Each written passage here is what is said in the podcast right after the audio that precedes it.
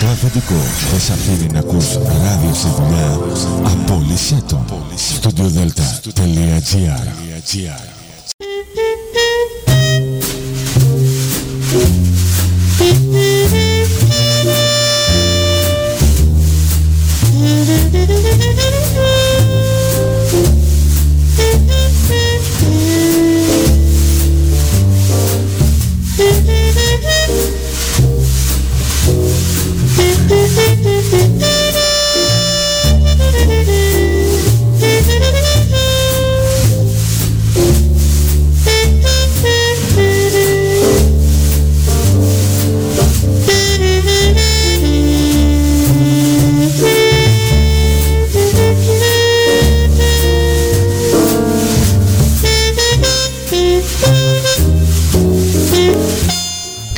Καλησπέρα σας κυρίες και κύριοι. Είναι η εκπομπή «Άνθρωποι και Ιστορίες» με τη Γεωργία Αγγελή. Ζωντανά από το στούντιο Δέλτα, το ραδιόφωνο της καρδιάς μας.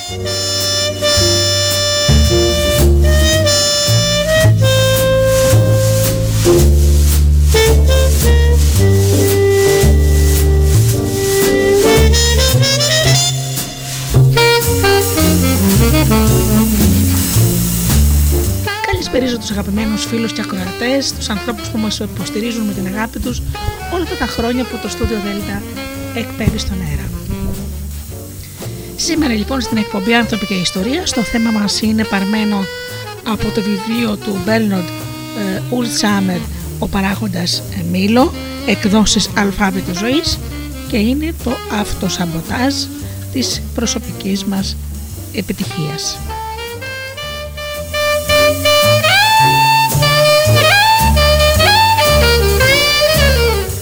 Καλησπέρισω τους φίλους μου που πληκτρολογούν www.studiodelta.gr και βρίσκονται εδώ μαζί μας στη σελίδα του σταθμού. Να καλησπερίσω και τους φίλους που μας ακούν από κινητά και tablets.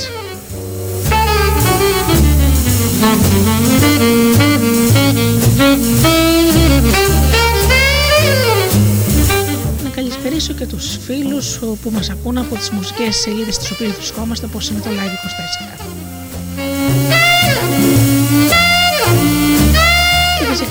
Φυσικά την καλησπέρα μου στους συνεργάτες μου, τον Τζίμι, την Αφροδίτη και την Ώρα. Ξεκινάμε με ένα τραγούδι και αμέσως μετά ξεκινάμε με το θέμα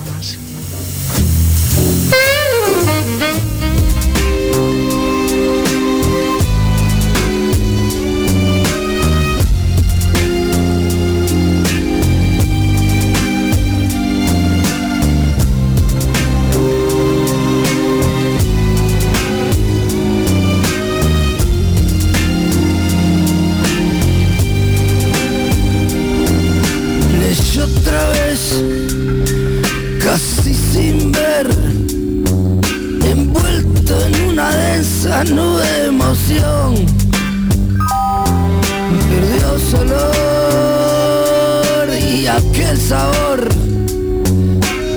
de las mañanas de una vida que venció.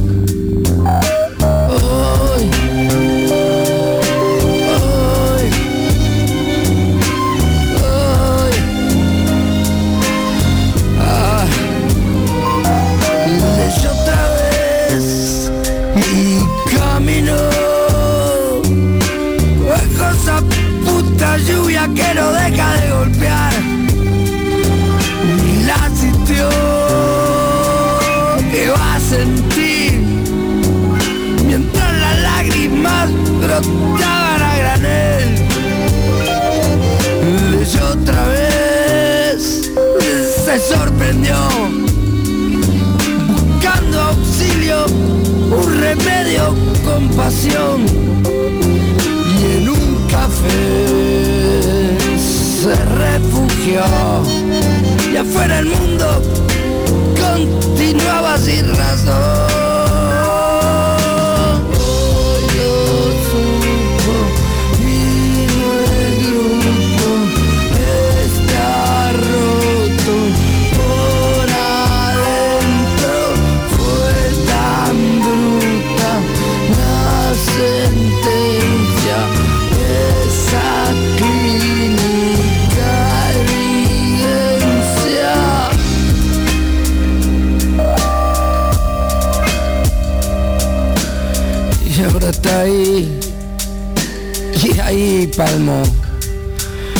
Esa zona a donde arruga hasta el dolor.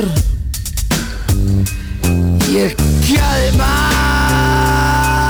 no puede ver, porque el futuro hoy se le no Y el vidrio intenta desempañar, como si así fuera a borrar su maldición. beijou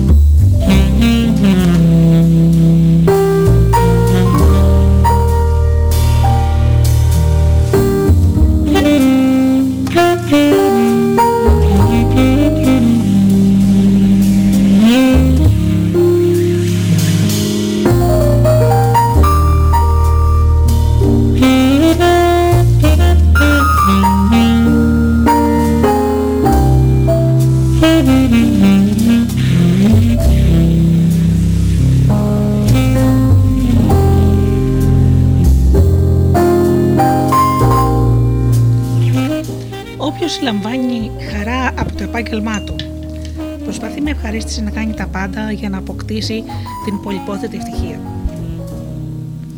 Οι περισσότεροι νεοπροσλαμβανόμενοι τίθεται ενώπιον ερωτημάτων όπως Πώς έφτασα σε αυτή την επιτυχία; Αρκούσαν τα προσόντα μου και επιπλέον είχα έστω την απαραίτητη σταγόνα τύχης.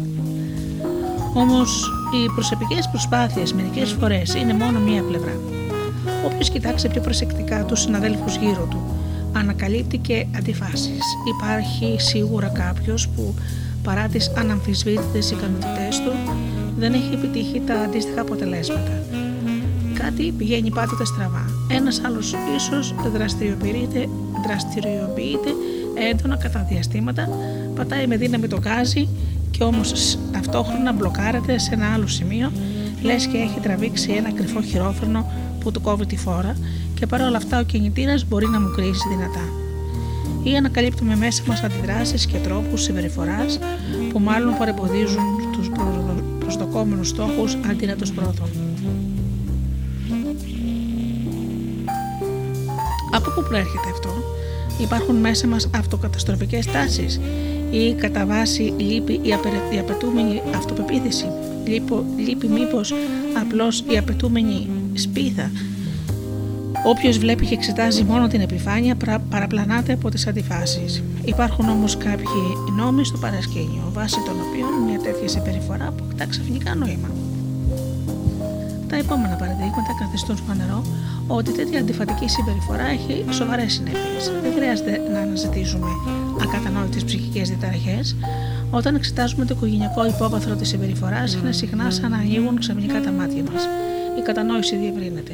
Η συμπεριφορά ακολουθεί εσωτερικούς κανόνες. Η γνώση αυτών των κανόνων υπήρχε παλαιότερα κάπως διαστητικά. Η λαϊκή σοφία δημιούργησε σχετικές παροιμίες. Οι κλασικές ελληνικές τραγωδίες βασίζονται σε αυτό.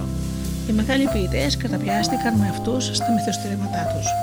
Σήμερα φαίνεται να έχει οριμάσει η εποχή ώστε να διατυπώσουμε πιο ξεκάθαρα και με περισσότερη σαφήνεια και να τους φέρουμε στο φως.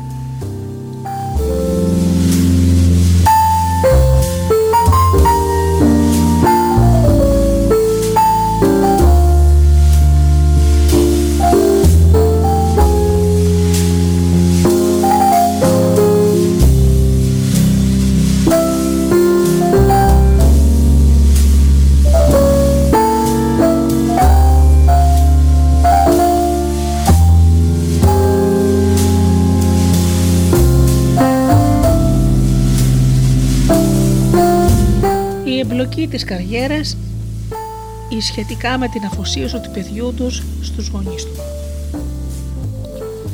Ο Κλάους Ραντάρης είναι διευθύνων στέλεχος σε ένα όμιλο χημικών. Είδε από τις σπουδές του στην οικονομία των επιχειρήσεων οι επιδόσεις του ήταν εξαιρετικές. Οι καθηγητές του προέβλεπαν για εκείνον ένα λαμπρό μέλλον. Αυτές οι προβλέψεις όμως αποδείχθηκαν λανθασμένες. Παρόλο που ο Κλάους βρήκε από νωρίς υποστηρικτές στην επιχείρηση, η καριέρα του τελμάτωσε δεν του είναι ξεκάθαρο για ποιο ακριβώς λόγο συνέβη και αυτό. Μερικές φορές έτσι το εκφράζει και αισθάνεται παράλυτος και μπλοκαρισμένος. Από πού προέρχεται αυτή η παράλυση, Μήπως ο Κλάου υπερεκτιμήθηκε και επομένως οι δυνατότητές του δεν επαρκούν για υψηλότερα καθήκοντα, και επειδή αναγνωρίζει αυτή την έλλειψη, προσπαθεί να προστατέψει το όνομά του μιλώντας για παράλυση και για την εμπλοκή, ή μήπως χρειαζόταν πρακτική υποστήριξη από ένα σύμβουλο ώστε να μπορέσει να διοχετεύσει την ενέργειά του στοχευμένα μέσα στην εργασία του. Μήπως του λείπει η ισορροπία στην ιδιωτική του ζωή; Όλες αυτές οι υποθέσεις και πολλές άλλες ακόμη δίνουν εύλογες εξηγήσεις. Τέτοιες ιδέες αναδύονται στην καθημερινότητα σαν αυτονόητες στην προσπάθεια να κατανοηθούν οι εμπλοκέ. Σε αυτό το σημείο θα ήθελα να αναδείξω και πάλι κάτι βασικό. Τα προβλήματα και οι συγκρούσεις είναι πολύ πολύπλοκα. Το να τα περιορίζουμε σε μία μοναδική διάσταση σπάνια ανταποκρίνεται στην πραγματικότητα. Γι' αυτό ο Κλάους είχε πλήθος δυνατοτήτων για να καταπολεμήσει τις εσωτερικές του εμπλοκές του και όλες τον βοηθούς, θα τον βοηθούσαν πιθανά μέχρι κάποιο σημείο. Από την άλλη πλευρά, υπάρχει μερικές φορές αυτό που ονομάζεται καρδιά του προβλήματος. Όταν δεν αναγνωρίζεται εξανεμίζοντα πολλές προσπάθειες, ο μοχλός δεν τοποθετείται στο σωστό σημείο. Κάνουμε κύκλους. Το πρόβλημα παραμένει επίμονο, μπορεί να εξαφανιστεί για λίγο, αλλά επανέρχεται και συζητά ξανά χωρίς να το γνωρίζουμε το γιατί. Σε αυτή την περίπτωση και στο βιβλίο του Ουλτσάμερ αφορά τέτοιες περιπτώσεις, μια ματιά στο οικογενειακό υπόβαθρο συχνά είναι κάτι σαν αποκάλυψη.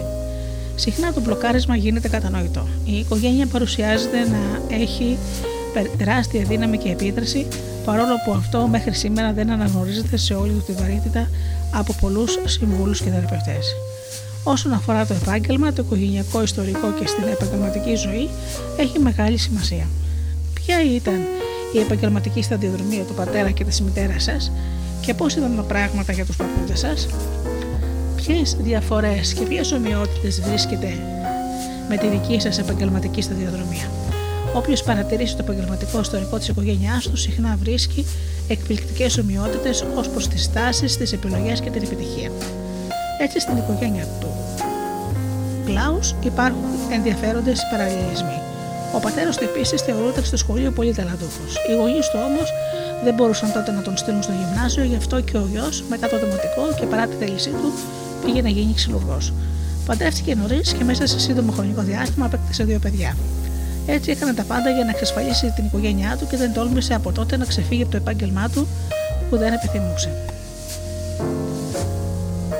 Ταυτόχρονα παρέμεινε πάντοτε ανικανοποιητό από την εργασία του αλλά και με ολόκληρη τη ζωή του. Ακόμα και σήμερα, ω συνταξιούχο, ο πατέρας του παραπονείται για το πώς όλα πέρασαν και ξέφυγαν αναγκαστικά από τα χέρια του. Κατά πόσο αυτό το οικογενειακό υπόβαθρο μπορεί να επηρεάσει την επαγγελματική σταδιοδρομία και τα μακροχρόνια μπλοκαρίσματα του γιού του.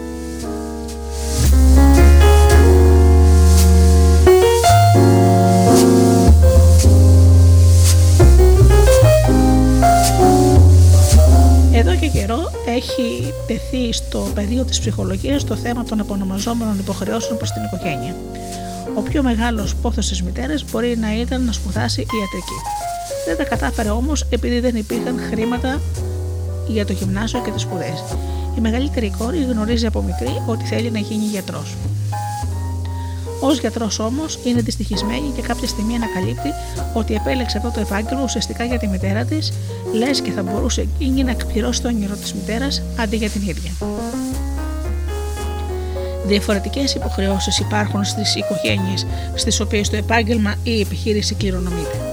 Για παράδειγμα, μια οικογένεια εδώ και πολλές γενιές έχει ένα αγρόκτημα.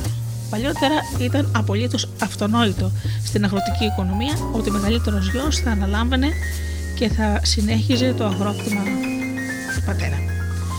Η άλλη, μια οικογένεια, ζει από ένα κατάστημα ρούχων. Αυτό παραδίδεται στη συνέχεια στα παιδιά και η επαγγελματική τους σταδιοδρομία είναι επομένως προκαθορισμένη.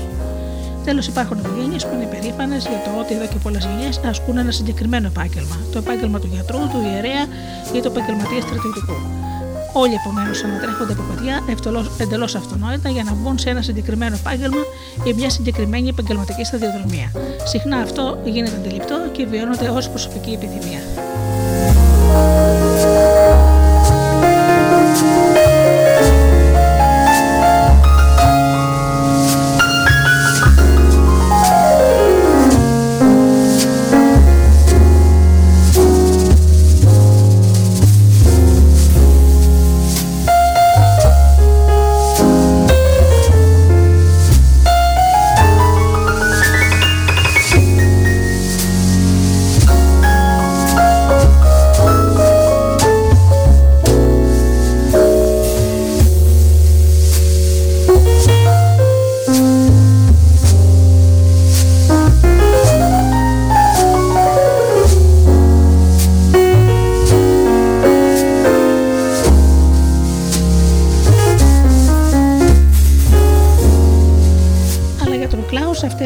Έχουν ελάχιστο νόημα γιατί με την αποτυχία του δεν εκπληρώνει κάποιο επαγγελματικό όνειρο.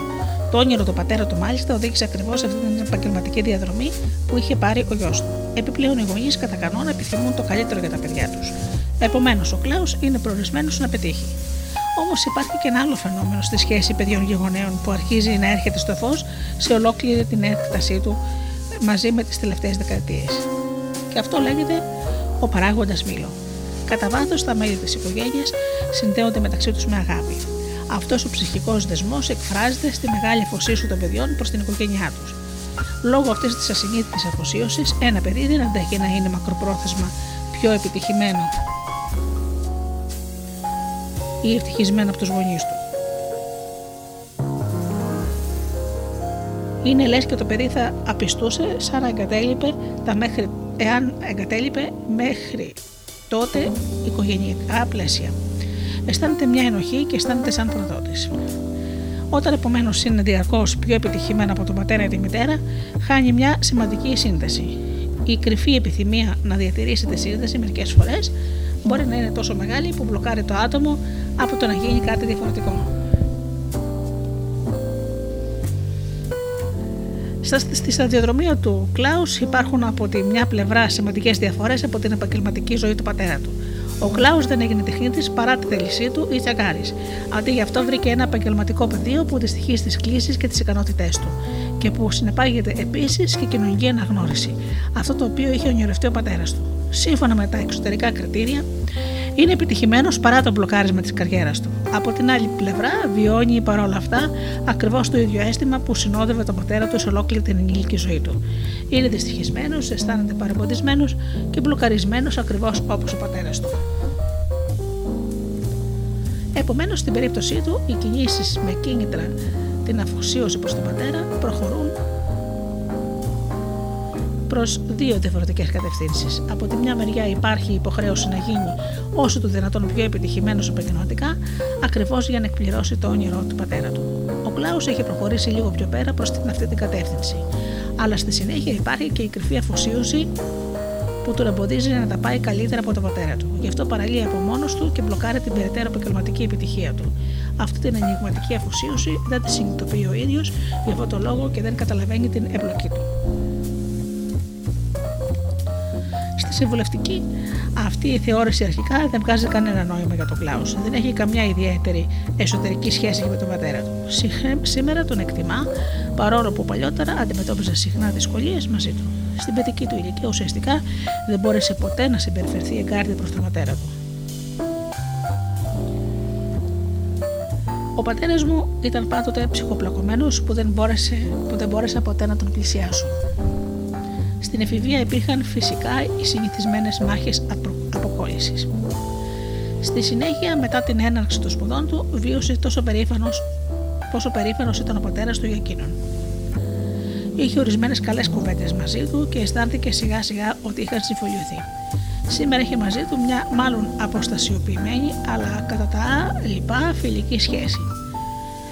Καθώς ζουν μακριά, βλέπει τον πατέρα του και τη μητέρα του σπάνια και δεν του λείπουν. Έχει ενηλικιωθεί φυσικά εδώ και καιρό, έχει κόψει τον ομφάλιο λόρο με το σπίτι και τη δική του οικογένεια. Θα έπρεπε λοιπόν σήμερα ως ενήλικος να μπλοκάρει τον εαυτό του επειδή ήταν πιστός προς τον πατέρα του. Τον ακολουθεί επομένως κατά κάποιο τρόπο στη δυστυχία του. Του ακούγεται πολύ τραβηγμένο. Στο επίπεδο της καθημερινής συνειδητοποίησης έχει δίκιο. Αλλά αυτό το επίπεδο δεν είναι το μοναδικό μεταξύ γονέων και παιδιών. Υπάρχει ένα βαθύτερο στρώμα στο οποίο κατοικούν ισχυρότερα μερικές φορές ακόμη και ξεχασμένα συναισθήματα. Φανταστείτε ένα νεογέννητο παιδί που βρίσκεται στην αγκαλιά των γονιών του τις πρώτες εβδομάδες της ζωής του. Το παιδί είναι ακόμη εντελώς ανοιχτό και συντονίζεται με το αίσθημα των άλλων. Ένα νεογέννητο δεν έχει σηκώσει ακόμα το προστατευτικό τείχος με το οποίο το παιδί και ο ενήλικος οριοθετείται αργότερα. Και ένα μωρό είναι ανοιχτή καρδιά. Έτσι απορροφά όλα όσα αισθάνεται από τους γονείς και το περιβάλλον του. Όταν οι άνθρωποι που το περιβάλλουν είναι παρόμοιοι, τότε γίνεται ένα με αυτούς. Όταν επομένως ο πατέρας και η μητέρα είναι δυστυχισμένοι, τότε το παιδί υιοθετεί και αυτό σε μια ορισμένη έκταση.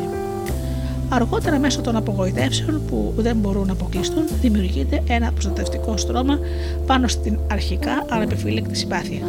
Το παιδί σιγά σιγά κλείνεται. Από κάτω όμως συνεχίζουν να ζουν όπως και πριν τα αρχικά συναισθήματα. Όταν ο Κλάους άρχισε να ασχολείται με αυτές τις νέες για εκείνον σκέψεις, ανακάλυψε σιγά σιγά και την άλλη πλευρά του μέσα του.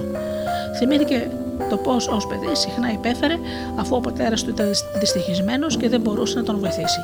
Άρχισε να ανακαλύπτει ομοιότητες με τον πατέρα του που μέχρι τώρα δεν είχε προσέξει. Είχαν τα ίδια ενδιαφέροντα για το handball, το ίδιο ταλέντο στη μουσική και επίσης την ίδια τάση να παρατούν μερικές φορές τα πράγματα πρόωρα. Υπάρχει μια πολύ μεγάλη σύνδεση με τον πατέρα του από ό,τι πίστευε αρχικά. Και τώρα ο Κλάους ήρθε στη συμβουλευτική συνεδρία επειδή ήθελε να λύσει και να διαλύσει τις εμπλοκές του.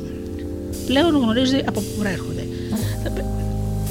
Θα πρέπει τώρα να γυρίσει στο σπίτι του ικανοποιημένος με αυτή τη γνώση και να συνεχίσει να ζει σαν παραλυμένος.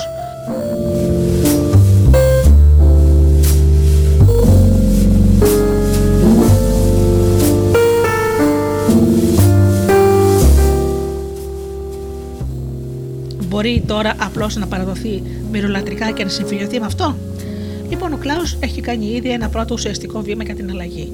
Τώρα γνωρίζει γιατί μπλοκάρει τον εαυτό του και ανακάλυψε και πάλι την παλιά του αγάπη προς τον πατέρα του. Όποιος γνωρίζει αυτό που τον δεσμεύει, έχει καλύψει και μια μικρή απόσταση ακριβώς μέσω αυτής της αναγνώρισης.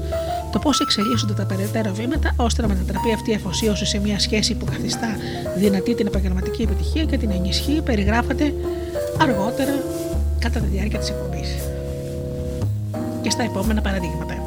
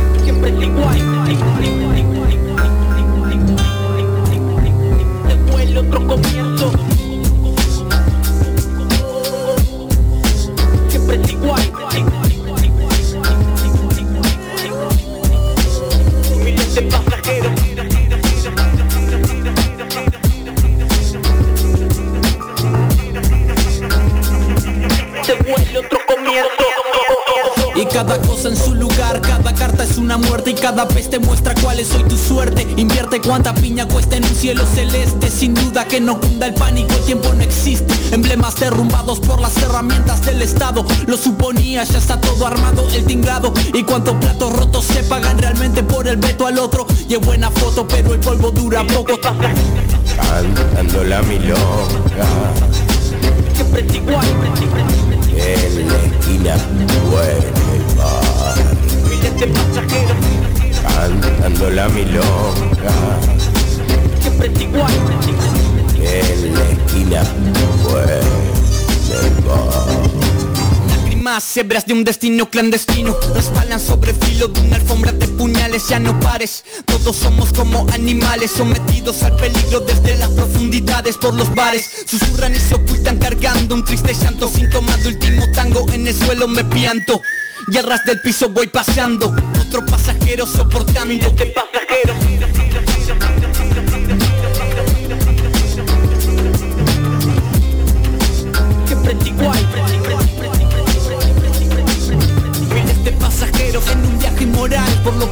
de la capital Siempre es igual, otro animal. Hora de quebrar este silencio Y abajo en la baldosa se huele otro comienzo.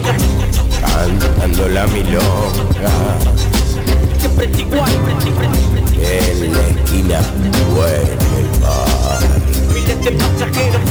Cantando la milonga. Siempre es igual En la esquina huele el bar Look at.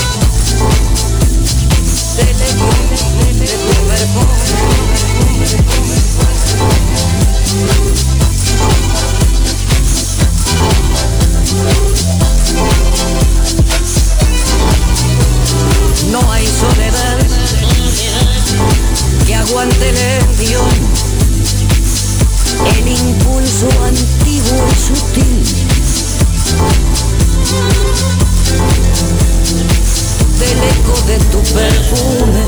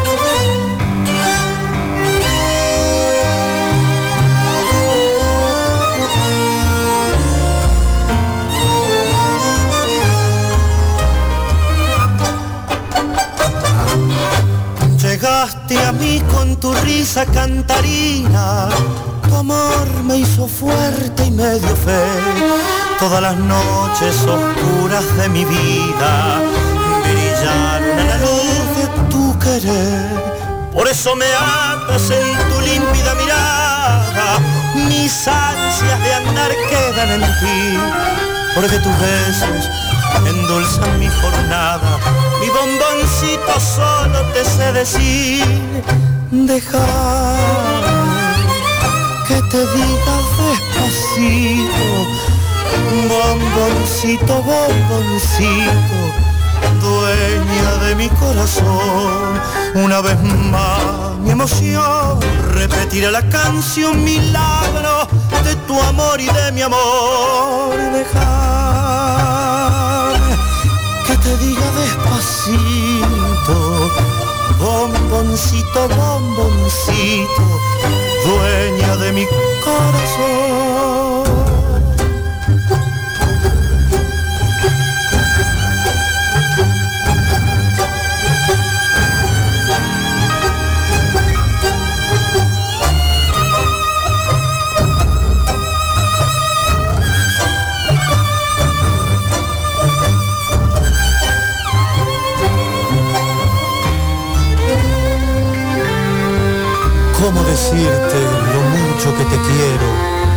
Que vivo tan solo por tu amor.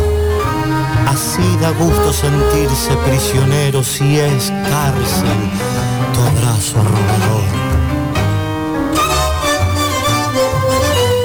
Déjame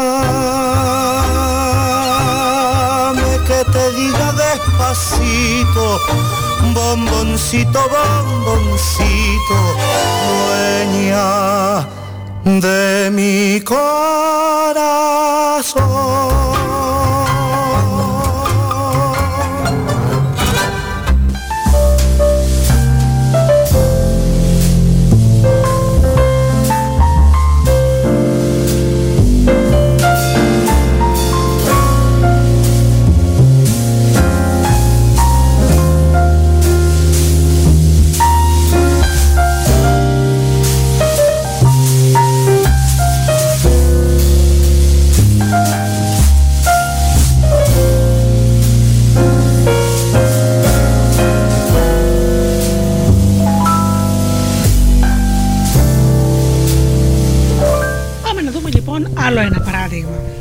Μεθυσμένο στο χώρο εργασίας ή πώς εκπροσωπούνται οι αποκλεισμένοι. Ο Ράινχαρτ, περίπου 25 ετών, ήρθε σε ένα σεμινάριο επειδή, όπως το εξέφρασε, ήθελε να σταματήσει την αυτοκα- αυτοκαταστροφική συμπεριφορά του. Σαν μαθητής ήταν επιμελής και μετά το πολιτήριο μέσης εκπαίδευσης έλαβε επαγγελματική εκπαίδευση για τραπεζιτικό υπάλληλο. Όμως από την αρχή είχε προβλήματα με το αλκοόλ. Συχνά ξεπερνάει τα όρια και δεν μπορεί να γνωρίζει πότε πρέπει να σταματήσει. Η πρώτη κοπέλα του τον παράτησε ακριβώς για αυτόν τον λόγο. Όταν παρακτράπηκε για δεύτερη φορά και εμφανίστηκε νωρίς το πρωί στη, στη θέση επαγγελματικής εκπαίδευσης, ακόμα υπό την επίρρεια του ενοπνεύματος, η σχέση διαλύθηκε. Αλλά και μια δεύτερη εκπαίδευση αναγκάστηκε να τη διακόψει για λόγους παρόμοιους. Πραγματικά δεν είμαι αλκοολικός, λέει για τον εαυτό του. Αλλά κάπου κάπου έρχεται μια στιγμή που ξαφνικά δεν με ενδιαφέρει τίποτα. Και πίνω μέχρι που να μην μπορώ άλλο. Ύστερα ντρέπομαι για τον εαυτό μου και αποφασίζω ότι δεν θα ξανασυμβεί ποτέ. Εν τω μεταξύ ζει από ευκαιριακές εργασίες και επίσης υποστηρίζεται από τη μητέρα του. Προφανώς ο Ράινχαρτ δεν διαθέτει αυτοέλεγχο. Παρόλες τις καλές του προθέσεις, δεν κατάφερνε να κρατήσει το μέτρο. Θα τον βοηθούσε απλώς ε, το να προσπαθούσε περισσότερο, μήπως μια βιωματική εκπαίδευση αλλαγής συμπεριφοράς; Θα του μάθαινε να ελέγχει καλύτερα τον εαυτό του. Οι συμπεριφορικοί θεραπευτές έχουν δημιουργήσει πολλά αποτελεσματικά προγράμματα που υποστηρίζουν την σύγχυση του αυτοελέγχου. Και πάλι είναι πολύ πιθανόν να βοηθήσουν τον Ράινχαρτ εντελώς διαφορετικές προσεγγίσεις για την κατανίκηση του προβλήματός του. Σπάνια ή ποτέ δεν υπάρχει μόνο μία σωστή λύση. Μια ματιά στο οικογενειακό ιστορικό καθιστά όμως ορατή μια διαφορετική πλευρά του προβλήματος. Ο Ράινχαρτ μεγάλωσε με τη μητέρα του. Η μητέρα είχε μια σύντομη σχέση με τον πατέρα.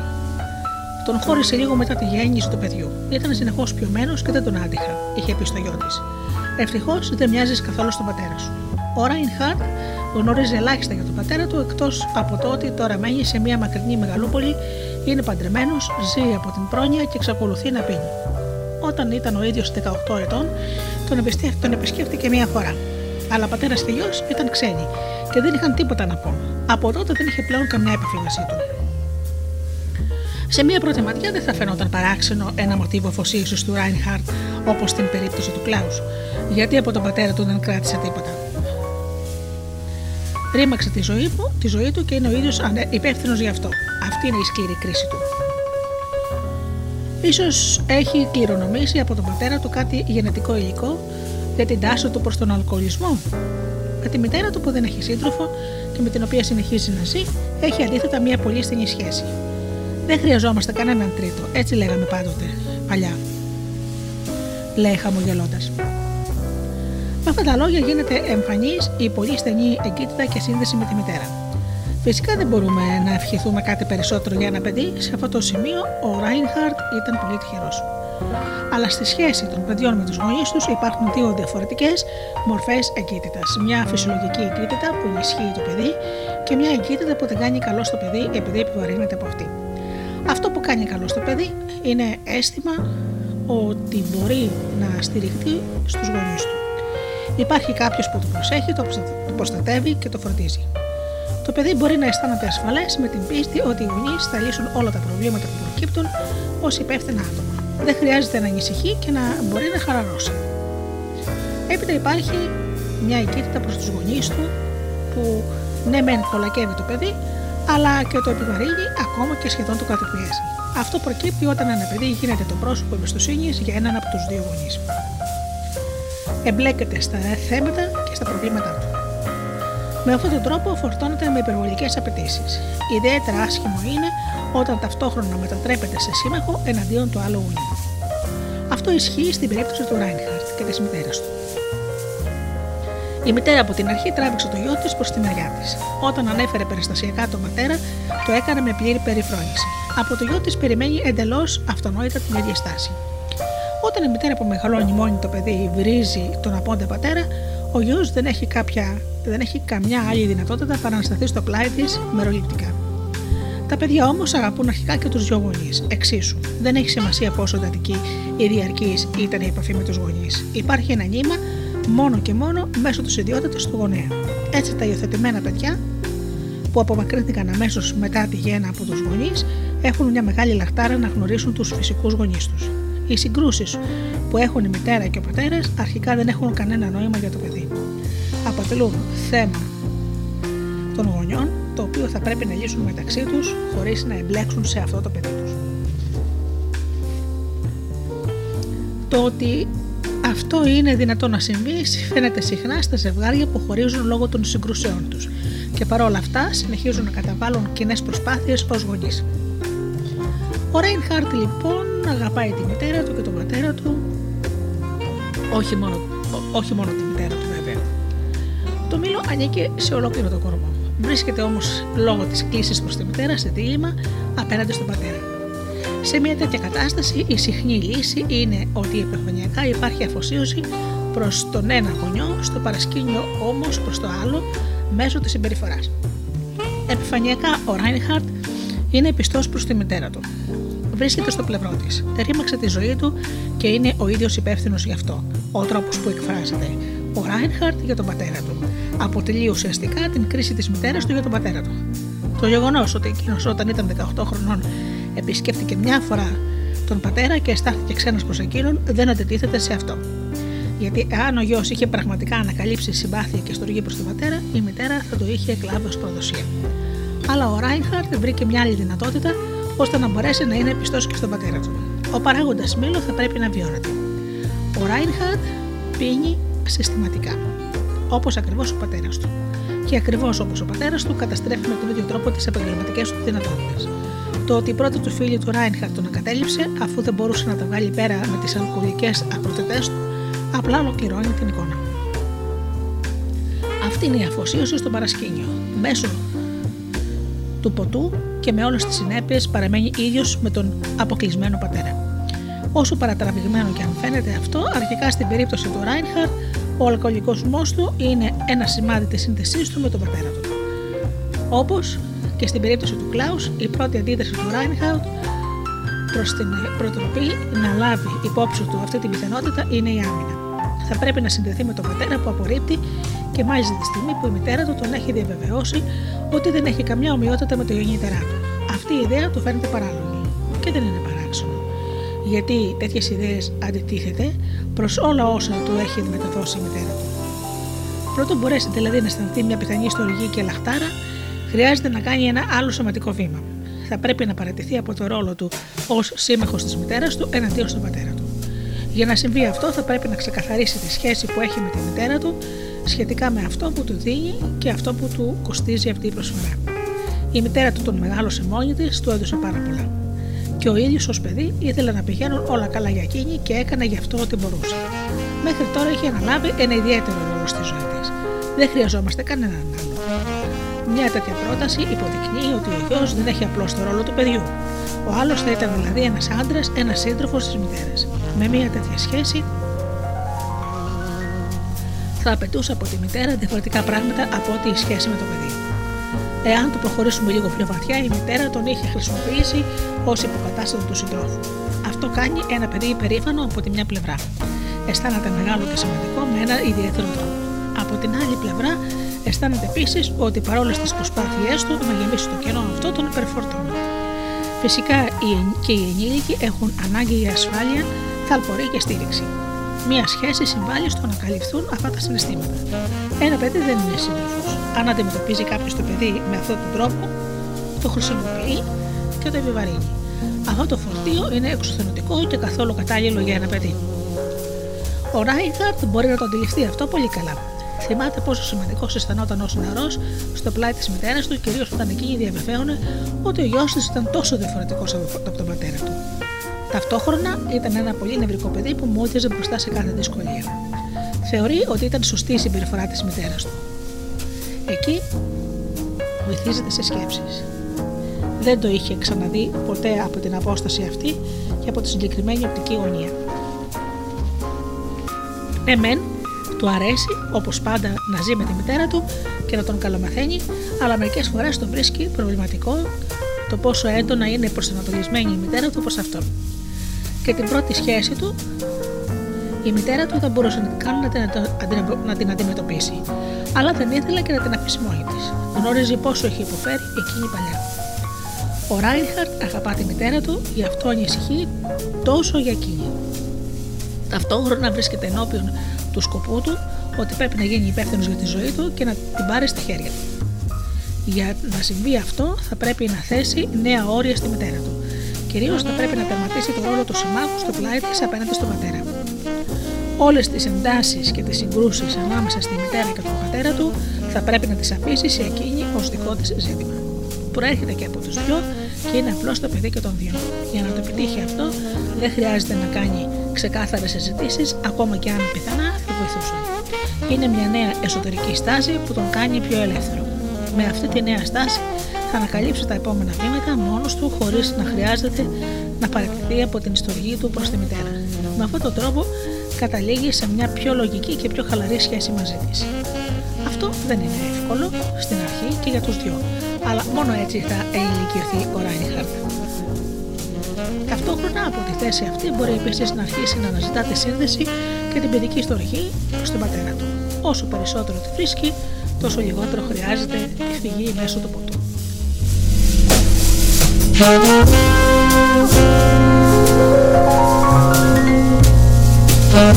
you.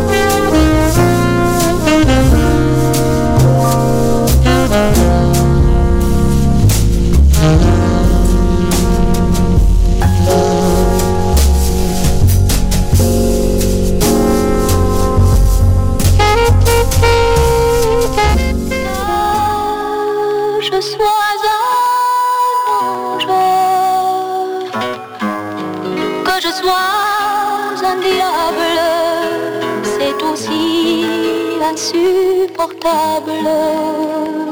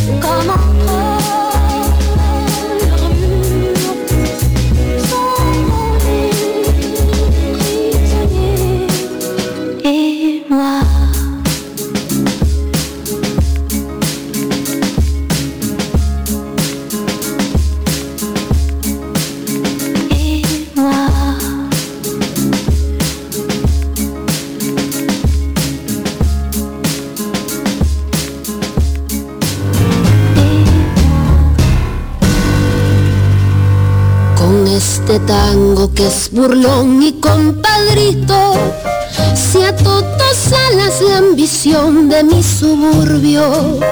Con este tango nació el tango y como un grito salió del sórdido barrial buscando el cielo. Conjuro extraño de un amor hecho cadencia que abrió camino sin más ley que su esperanza mezcla de rabia, de dolor, de fe, de ausencia, llorando en la inocencia de un ritmo juguetón. Por tu milagro de notas agoreras nacieron sin pensarlo las paicas y las crelas. Luna en los charcos, canchengue en las caderas y una ansia fiera en la manera de querer.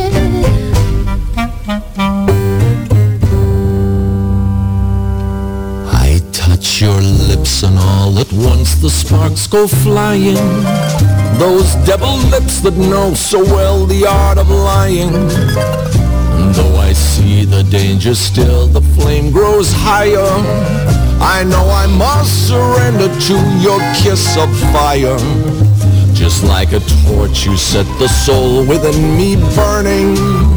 I must go on, I'm on this road of no returning and though it burns me and it turns me into ashes, my whole world crashes without your kiss of fire.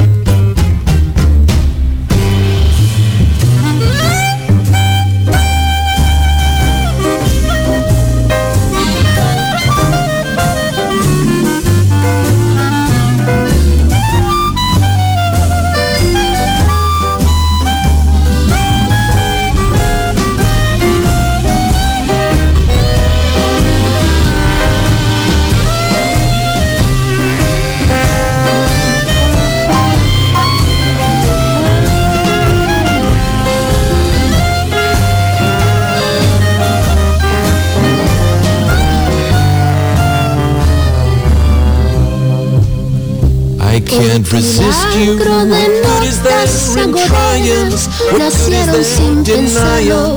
You're all that I desire. Since first I kissed you, my heart was yours completely.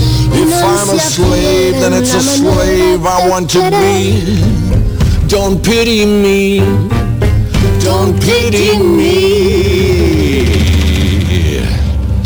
Me your lips, the lips you only let me borrow. Love me tonight and let the devil take tomorrow. I know that I must have your kiss, although it dooms me, consumes me. The kiss of fire.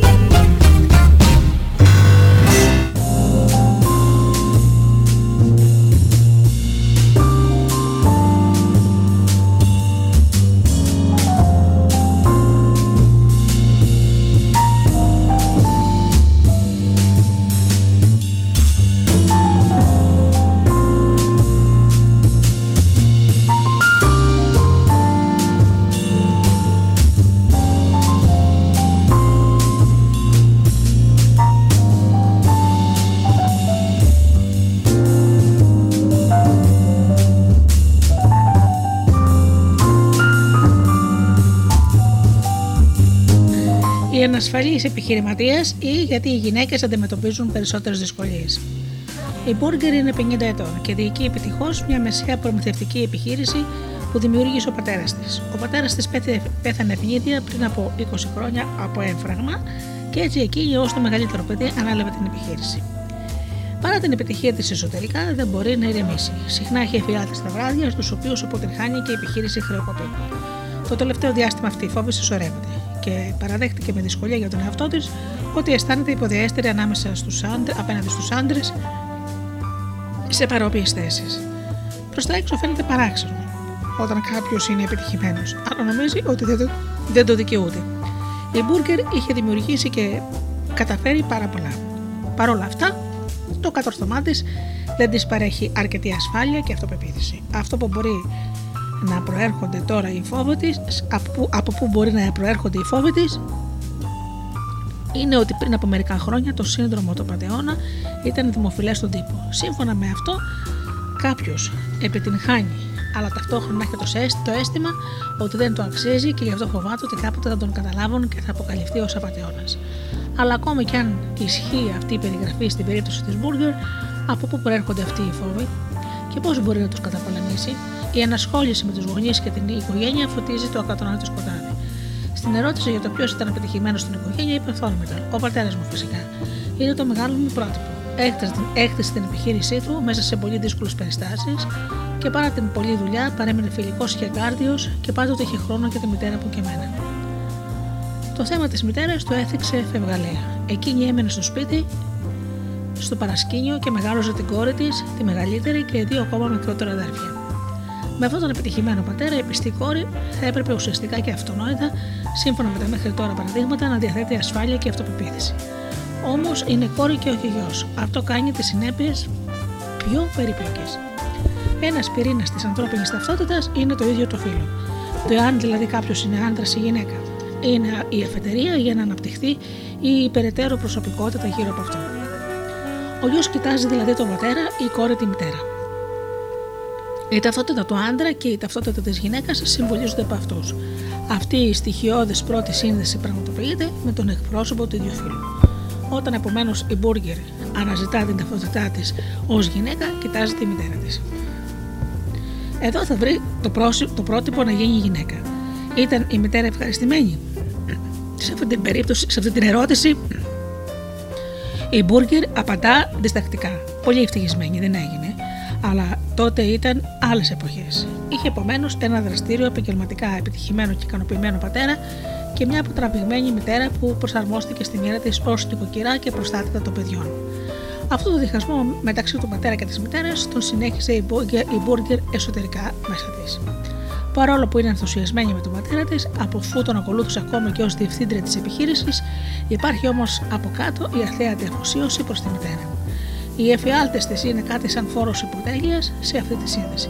Από τη μια πλευρά η Μπουργκερ παραμένει ως επιχειρηματίας πιστής στον πατέρα της μέσω της επιτυχίας της και από την άλλη ταυτόχρονα και στη μητέρα της μέσω του αισθήματος της ανεπάρκειας στον επιχειρηματικό τομέα. Τα παιδιά συνδέονται φυσικά πάντα και με τους δυο γονείς και με τον πατέρα και με τη μητέρα. Στο παράδειγμα της Μπουργκερ φαίνεται η ιδιαίτερη δυσκολία που έχουν οι γυναίκες ως στελέχη και επιχειρηματίες όταν η γυναίκα, η μητέρα τους, είναι μόνο νοικοκυρά. Λείπει το επαγγελματικό πρότυπο ρόλων στην οικογένεια. Αντί γι' αυτό υπάρχει ως βιωμένο παράδειγμα του παρελθόντος ο ρόλος της απλής νοικοκυράς. Για τους γιους είναι ευκολότερο κατά κανόνα να έχουν έναν εργαζόμενο πατέρα, αλλά δεν έχουν όλες οι κόρες μια εργαζόμενη μητέρα. Σε αυτή την περίπτωση υπάρχει μερικές φορές στην εργαζόμενη γυναίκα εσωτερικά ένα ασυνείδητο δίλημα. Νομίζω ότι πρέπει να υπάρχει είτε το ένα είτε το άλλο. Είτε να αποφασίσει την επαγγελματική επιτυχία ενδυναμώνοντας την αρσενική πλευρά της και θα παραιτηθεί από κάθε θηλυκότητα, ή θα αποποιηθεί θα αποποιηθεί την αρσενική πλευρά της και μαζί με αυτήν την επαγγελματική επιτυχία, αποφασίζοντας να γίνει γυναίκα. Εδώ έχει μπροστά στα μάτια της το παμπάλαιο μοντέλο των ρόλων. Αντιμετωπίζει ιδιαίτερες δυσκολίες η γυναίκα, η μητέρα τη, της οποίας ήθελε να εργαστεί και θα μπορούσε να το επιτύχει και να, και να επιτύχει επαγγελματικά και γι' αυτό ω απλή νοικοκυρά και μητέρα των παιδιών αισθάνεται τώρα δυστυχισμένη και προδεμένη από τη ζωή. Η ασυνείδητη αφοσίωση που αποδεικνύεται πολύ σημαντική είναι ακριβώς η αφοσίωση αυτή που επιβάλλεται ως παρόμοια μοίρα και μπορεί μια αποτυχία ή δυστυχία στην επαγγελματική ζωή. Γι' αυτό συγκεκριμένες μεταβατικές περίοδοι, όπως και σήμερα, διαθέτουν ιδιαίτερες απαιτήσεις προς όλους. Συνδέονται με την αναγνώριση της προσωπικής αφοσίωσης και ταυτόχρονα την έβρεση του δρόμου προς ένα νέο αυτόνομο τρόπο ζωής. σω βοηθά στο σημείο αυτό τις γυναίκες η ιδέα ότι οι κόρες τους θα έχουν ευκολότερο δρόμο αν γίνουν οι ίδιες ένα πρότυπο καλής επαγγελματικής επιτυχίας και γενικής εκπλήρωσης. Οι φόβοι της Μπουργκερ την οδηγούν επομένως στο ερώτημα: Πώς μπορεί να είναι μια γυναίκα ικανοποιημένη και ταυτόχρονα επιτυχημένη επιχειρηματίας, για να συμβεί αυτό, θα πρέπει να συμφιλειωθεί περισσότερο με τη μητέρα της. Μέχρι τώρα, το μεγάλο της πρότυπο ήταν ο πατέρας της, για τον οποίο μιλούσε με ενθουσιασμό. Τη μητέρα την έπρεπε μάλλον περιφρονητικά. Εσωτερικά αισθανόταν κοντά και οικία με τον πατέρα, αλλά καθόλου με τη μητέρα. Μόνο εάν ξαναβρει τη στοργή και την αγάπη της προς τη μητέρα, θα, βρει το, θα βγει από το εσωτερικό δίλημα. Τότε θα μπορέσει να αγαπήσει και τους δύο γονείς ως παιδί και να λάβει και από τους δύο το καλύτερο.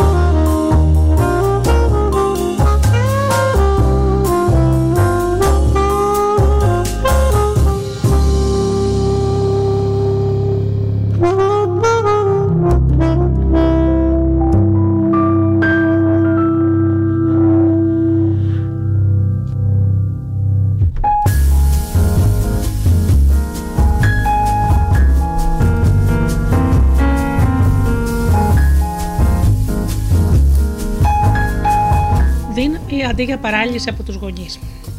Από την ασυνείδητη αφοσίωση προς τους γονείς μπορεί να προκύψουν εμπόδια που εμποδίζουν την επαγγελματική επιτυχία και ικανοποίηση. Ο παράγοντας μήλο μερικές φορές δυσκολεύει τη ζωή, παραλύει αντί να την φτερά. Όποιος όμως διεισδύσει βαθύτερα στην κατανόηση αυτής της αφοσίωσης βρίσκεται στον δρόμο για την μετουσίωση αυτών των εμπλοκών. Μέσα από τα παλιότερα εμπόδια μπορούν να προκύψουν πηγές δύναμης για το μέλλον. Αφετηρία και αποτέλεσμα ταυτόχρονα είναι ένας διαφορετικός τρόπος σκέψης και διαφορετικές νέες τάσεις. Το πρώτο βήμα αφορά την ανακάλυψη περισσότερων ομοιοτήτων με κάποιον από τους δύο γονείς. Τα ενήλικα παιδιά τις περισσότερες φορές μοιάζουν με τους γονείς περισσότερο από όσο θέλουν να παραδεχτούν. Όταν κάποιος αναγνωρίζει ότι μοιράζεται κάποια δυσλειτουργική ιδιότητα με έναν από τους γονείς, υπάρχει μια πρώτη αυθόρμητη αντίδραση. Αμήνεται και θέλει να γίνει κάτι διαφορετικό. Αυτό γίνεται πιο εμφανές στην εμφηβεία. Σε αυτή την ηλικία τα παιδιά αρχίζουν να οριμάζουν προς την ενοικίωσή τους και να απομακρύνονται από τους γονείς, κυρίως επαναστατώντας. Με το πάθος του εφήβου πιστεύουν ότι γνωρίζουν πολύ καλύτερα και κρίνουν από την απόλυτη θέση τους τη συμπεριφορά και τη ζωή των γονιών τους. Και εδώ οι γονείς συχνά αποτυγχάνουν. Γεμάτη πεποίθηση οι νέοι λένε σε καμιά περίπτωση δεν θα κάνω πράγματα, τα πράγματα όπως εκείνοι. Θα τα καταφέρω αλλιώς και καλύτερα από εκείνους. Αυτή η κατάλληλη στάση για αυτή την ηλικία. Είναι ένα μείγμα περηφάνειας και αλαζονίας που ταιριάζει σε αυτή την περίοδο της ζωής. Από αυτή τη στάση μοιάζει απαραίτητη ώστε να οριοθετηθεί και να αυτονομηθεί το νεαρό άτομο. Ιδιαίτερα στη σύγχρονη εποχή με την ανάπτυξη της τεχνολογίας στο διαδίκτυο, τα νέα μέσα και την παγκοσμιοποίηση μπορεί να παραδοθεί στην αυταπάτη ότι μπορεί να ξεκινήσει κάλλιστα από την αρχή χωρίς οικογενειακά βάρη.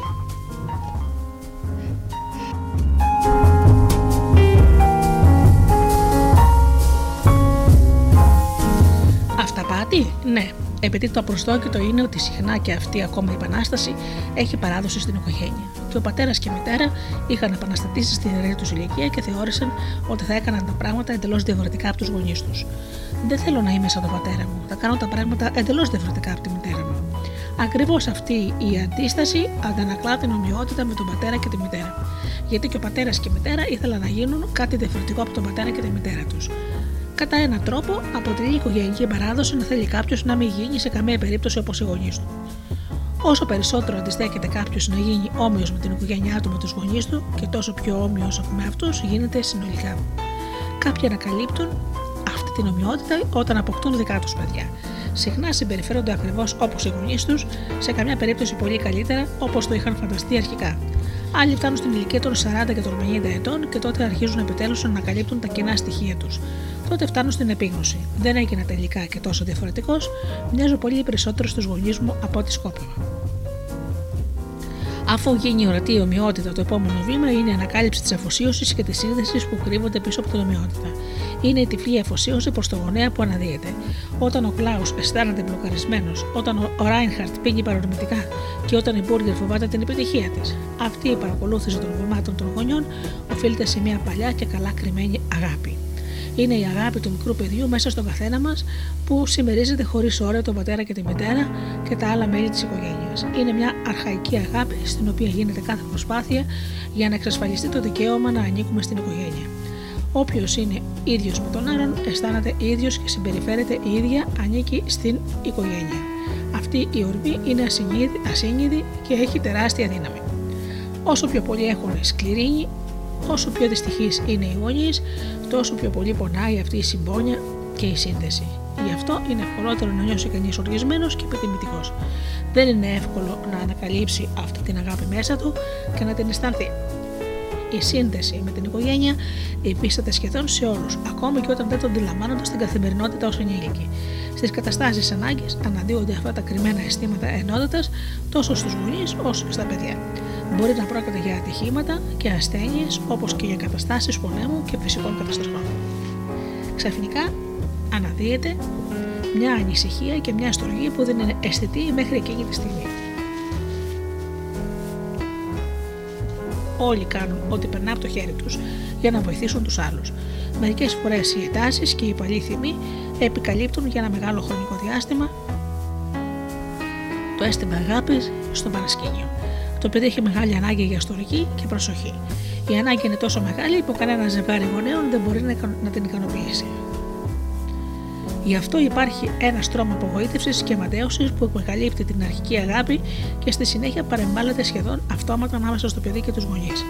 Και ύστερα ένα παιδί εκπλήσεται ιδιαίτερα για το πόσο βαθιά παίρνει το θάνατο ενός γονιού του. ενός γονιούς του. Τότε τα τείχη, τα οποία είχαν ορθωθεί στην καθημερινότητα, κλονίζονται, αναδύονται και πάλι και όχι μόνο οι κακές μνήμες, αλλά κυρίως τα ξεχασμένα καλά. Μέσω της οριστικότητας του θανάτου γίνεται ξεκάθαρο πως έχει χαθεί η ευκαιρία να δοθεί έκφραση στη ζωή, στη στοργή και στην αισθητή και γίνεται αισθητή η συνείδηση στην άμεση επαφή. Τώρα είναι πολύ αργά. Τι κρίμα. Η αίσθηση της στοργής είναι ένα επιπλέον σημαντικό βήμα για να αναπτυχθεί μια καλύτερη σχέση με τους γονείς, η οποία να ενδυναμώνει αντί να μπλοκάρει. Ω συνέπεια, προκύπτει το επόμενο βήμα, ο σεβασμός και η ευγνωμοσύνη προς τους γονείς. Ο σεβασμός μπορεί να περιγραφεί ως βαθιά εκτίμηση ακόμα και όταν οι γονείς είναι άψογοι και φυσιολογικοί και δεν έχουν κάνει καμιά ιδιαίτερη ορολογική πράξη, ακόμα και τότε και ιδιαίτερα τότε. Γι' αυτό είναι σημαντικό να βλέπουμε σήμερα, όχι με τα παιδικά μάτια, αλλά με εκείνα του ενηλίκου. Τα παιδιά όταν είναι μικρά δεν κατανοούν πραγματικά τους γονείς. Δεν βλέπουν τις δυσκολίες τις οποίες χρειάστηκε να τα απεξέλθουν εκείνοι κατά τη διάρκεια της ζωής τους. Δεν γνωρίζουν τα παιδιά γιατί οι γονείς έγιναν έτσι, πώ ήταν και πώς είναι. Ενηλικίωση σημαίνει επίσης να αποκτήσεις μια όρημη άποψη για τους γονείς σου. Όταν κάποιος βγάζει τα παιδικά γυαλιά, αρχίζει να βλέπει τους γονείς του ως αυτόνομους ανθρώπους. Τότε βλέπεις στα μάτια του όλα εκείνα που έχουν τραβήξει στη ζωή τους. Και αυτοί επίσης τις περισσότερες φορές δεν είχαν μια εύκολη παιδική και εφηβική ηλικία. Έζησαν πολλά και συχνά επίσης έπαθαν πολλά. Στα πρόσωπά τους έχουν μείνει τα σημάδια από τις εντάσεις και τις απογοητεύσεις. Όποιος το ανακαλύψει αυτό και το αφήσει να επιδράσει επάνω του, μπορεί να δημιουργήσει μια νέα εικόνα για τους γονείς του με όλους τους περιορισμούς, τις ελλείψεις και τα λάθη τους. Συχνά βοηθάει η επιθυμία να γνωρίσουμε περισσότερα για τους γονείς, την παιδική ηλικία τους και τη ζωή τους. Έτσι αναπτύσσεται μια νέα κατανόηση που χαλαρώνει και απελευθερώνει. Όποιος δεν αισθάνεται σεβασμό προς τους γονείς, στέκεται μεταφορικά μπροστά τους και τους φωνάζει. Θα κάνω τα πράγματα καλύτερα από εσάς. Ξέρω καλύτερα. Είμαι καλύτερος και ξυπνότερος από εσάς. Η φυσική αντίδραση των γονιών σε αυτόν σε, των γονιών σε αυτό, ο οποίος έχει παιδιά, το γνωρίζει, είναι ανάλογα με την περίπτωση ένα χαμόγελο γεμάτο αγάπη ή περιφρόνηση συνοδευόμενο από τη φράση Θα μάθεις κι εσύ. Μέσα από μια τέτοια φράση δεν κυλά ούτε ενθάρρυνση ούτε υποστήριξη. Τα πράγματα είναι διαφορετικά όταν κάποιος βρίσκει αυτόν τον σεβασμό προς τους γονείς. Εισπράττει κάτι πολύτιμο ως ανταπόδοση.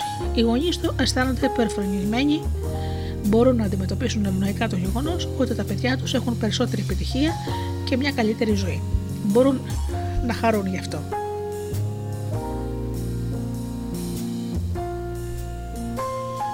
Και αυτό πάλι μετατρέπεται σε ενίσχυση και ενθάρρυνση για τα παιδιά.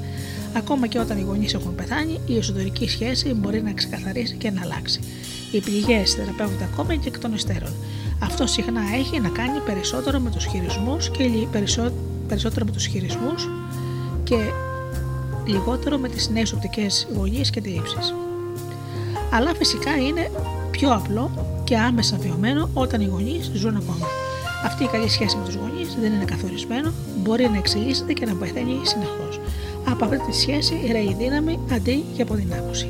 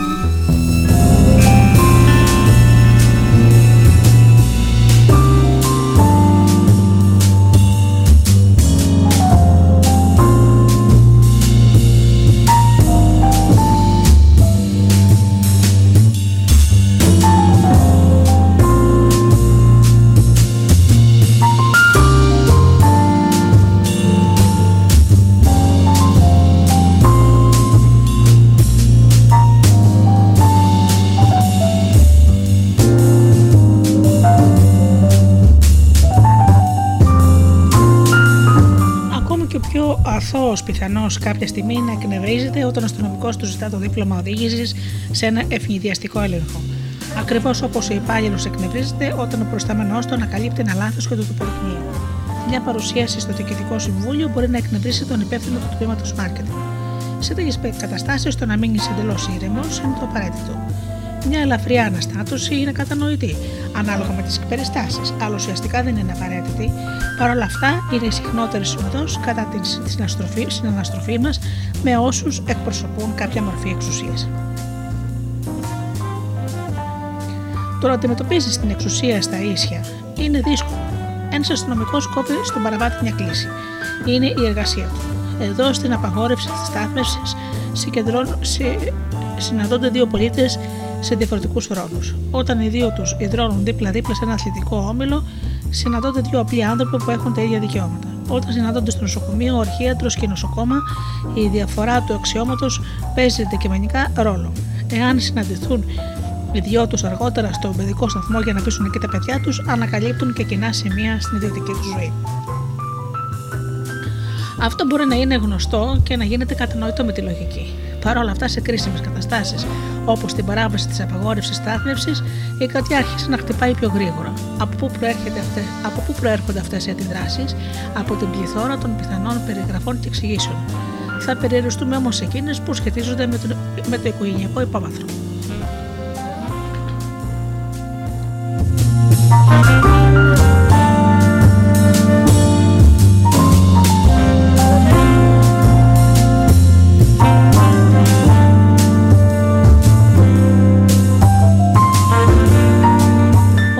Διευθυντής ή πώς τα πατρικά θέματα παρεμβαίνουν σπινθεροβολώντα.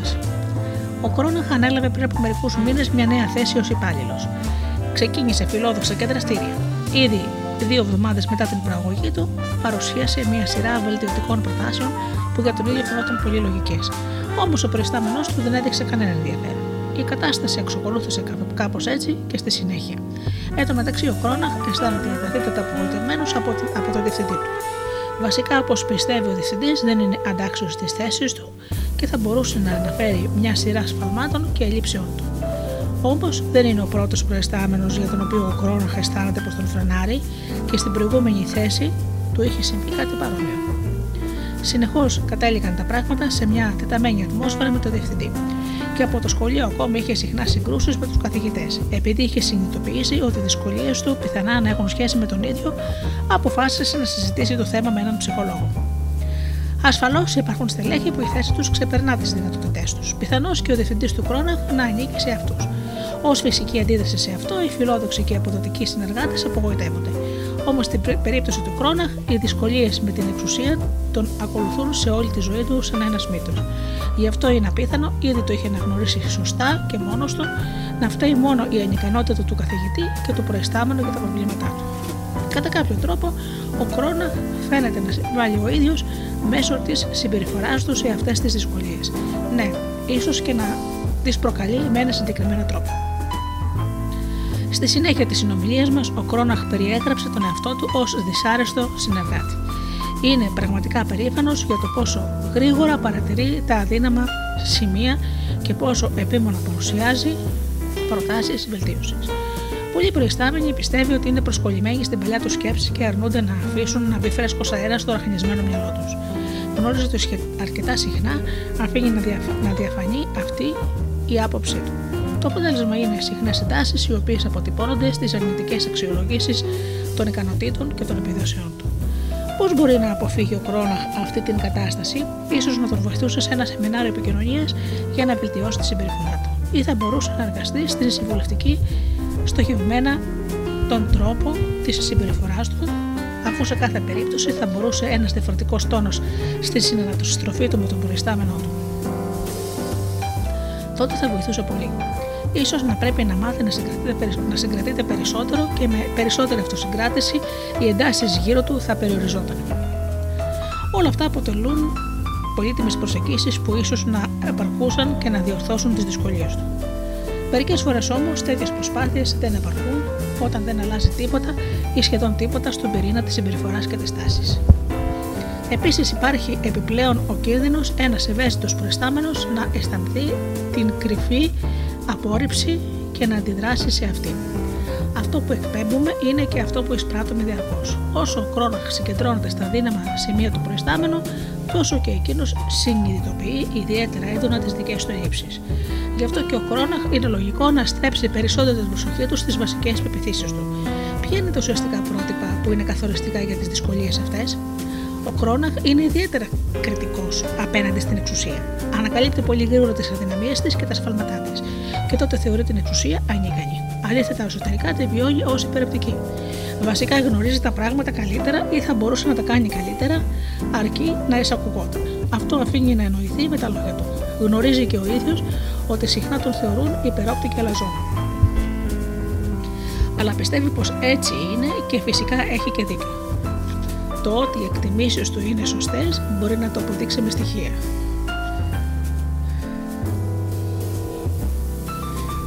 Αυτές οι στάσεις αντανακλούν τις πρωταρχικές πεπιθήσεις που διατηρεί για τον εαυτό του και το περιβάλλον του. Γι' αυτό έχει νόημα να ρίξουμε μια ματιά στην παιδική του ηλικία.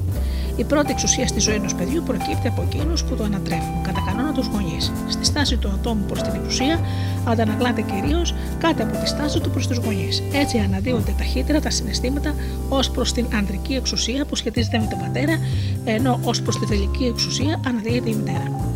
Όποιος έχει δυσκολίες με την εξουσία θα πρέπει να κοιτάξει απλώς προς την κατεύθυνση των γονιών του, ώστε να ανακαλύψει εκεί τα πρωταρχικά συναισθήματα της στοργής, του θυμού, της απογοήτευσης και του φόβου.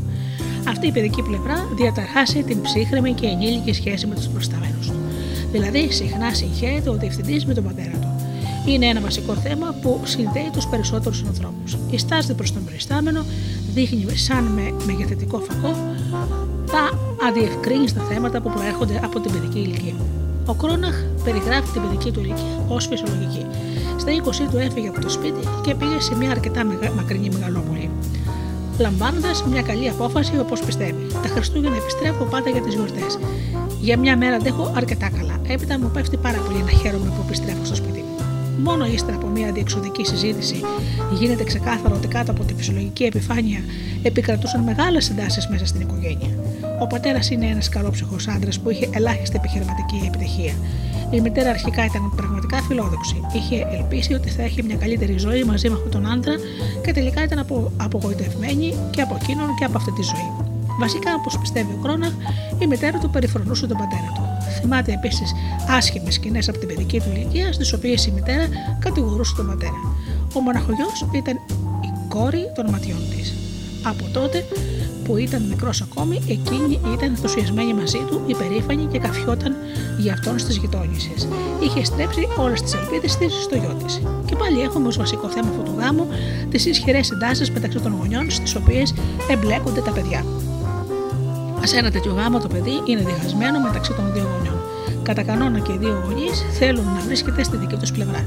Το παιδί αγαπά και τους δυο, έχει όμως το αίσθημα ότι πρέπει να αποφασίσει σημαντικά.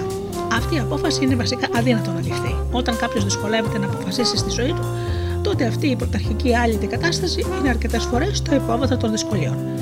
Κάθε μικρή απόφαση εξακολουθεί να παραπέμπει σε αυτό το θέμα της παιδικής ηλικίας. Οι μητέρες συνήθως έχουν μια ισχυρότερη θέση για τα παιδιά σε σύγκριση με τους πατέρες. Τα παιδιά έχουν μεγαλώσει μέσα στο σώμα της μητέρας και έχουν γεννηθεί από εκείνη, γεγονός που δημιουργεί ένα ιδιαίτερο ισχυρό δεσμό. Κατά τις συγκρούσεις, συχνά είναι πιο μεγάλο και πιο εύκολο για τη μητέρα να τραβήξει προς το μέρος της τα παιδιά, ιδιαίτερα όταν είναι ακόμα μικρά. Στην εφηβεία αυτό ανατρέπεται προσωρινά και οι κόρες ή οι γη πηγαίνουν ξαφνικά με την πλευρά του πατέρα. Ο Κρόναχ μοιράζεται τις απόψεις που έχει η μητέρα του για τον πατέρα του. Τον βλέπει με τα δικά της μάτια που επικεντρώνονται στις αδυναμίες και στα λάθη του. Ταυτόχρονα αισθάνεται ότι υπερέχει σε σχέση με τον πατέρα του. Γιατί η μητέρα του φυσικά του μετέδεται σταθερά ότι είναι καλύτερος από τον πατέρα του. Κατά βάση υπάρχει η ίδια οικογενειακή δυναμική που κυριαρχούσε και στην περίπτωση του Ράινχαρτ με τον αλκοολικό πατέρα στο προηγούμενο, στο, στο προηγούμενο παράδειγμα που φέραμε. Πρόκειται για μια δυναμική που δεν είναι ιδιαίτερα σπάνια, αλλά πολύ συχνά καλυμμένη. Τη στάση που έχει ο Κρόναχμος στον πατέρα τη μεταφέρει προς όλους τους προϊστάμενους του. Σήμερα αντικρίζει το διευθυντή του έτσι όπως έβλεπε παλιότερα τον πατέρα του. Ανίκανο και ανάξιο. Και φυσικά ο διευθυντής του αισθάνεται αυτή την αξιολόγηση και την απόρριψη. Αυτός ο τρόπος θεώρησης ανοίγει νέους ορίζοντες για τον κύριο Κρόναχ. Αρχίζει να εργάζεται με τη στάση του και τις πεπιθήσεις του. ουσιαστική προπόθεση για, να, για τη βελτίωση της συναναστροφής του με τον προϊστάμενο είναι η αναγνώριση ότι η επιχείρηση δεν είναι η οικογένειά του και ο διευθυντής δεν είναι ο πατέρας του. Στον χώρο της εργασίας ισχύουν άλλοι κανόνες από ό,τι στην οικογένεια. Ο προϊστάμενος έχει ένα συγκεκριμένο ρόλο και καθήκον το οποίο εκπληρώνεται όσο καλύτερα μπορεί και ο υπάλληλος έχει συγκεκριμένο ρόλο και καθήκοντα. Πρέπει να μάθει να εκπληρώνει αυτό το ρόλο και αυτά τα καθήκοντα. Αντιστοιχεί ο τρόπος συμπεριφοράς του προς τον διευθυντή του με αυτά τα καθήκοντα. Ο Κρόνα αναγκάστηκε να παραδεχτεί ότι μερικές φορές δεν ήταν σωστός. Το επόμενο διάστημα άλλαξε τον τρόπο συμπεριφοράς του. Δεν ανακατευόταν πλέον συνεχώς σαν να τα γνώριζε όλα καλύτερα. Όταν σημειώνει βελτιωτικές προτάσεις, περιμένει για την κατάλληλη χρονική στιγμή και προς μεγάλη έκπληξή του, κάπου κάπου γίνονται πραγματικά αποδεκτές. Οι εξολογήσει που λαμβάνει πλέον από τον προϊστάμενό του βελτιώθηκαν σημαντικά.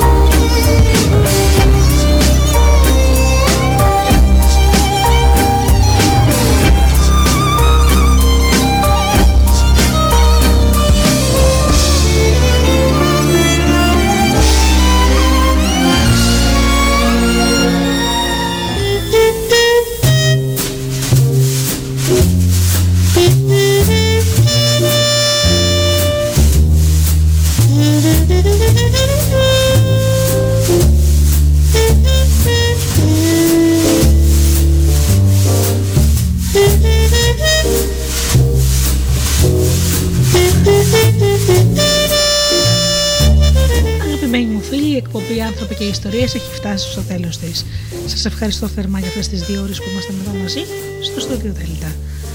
Ανανεώνω το ραντεβού μας για την επόμενη Παρασκευή στις 8 όπως πάντα. Και ως τότε φίλοι μου εύχομαι να περνάτε καλά, να είστε καλά και αγαπήστε τον άνθρωπο που βλέπετε κάθε μέρα στο καθρέφτη. Καλό σας βράδυ.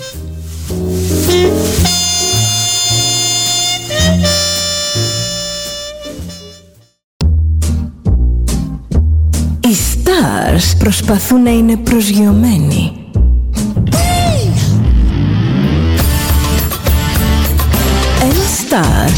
Είναι συνέχεια στον αέρα. Συνέχεια στον αέρα. Στο Δέλτα ζεις μαζί του.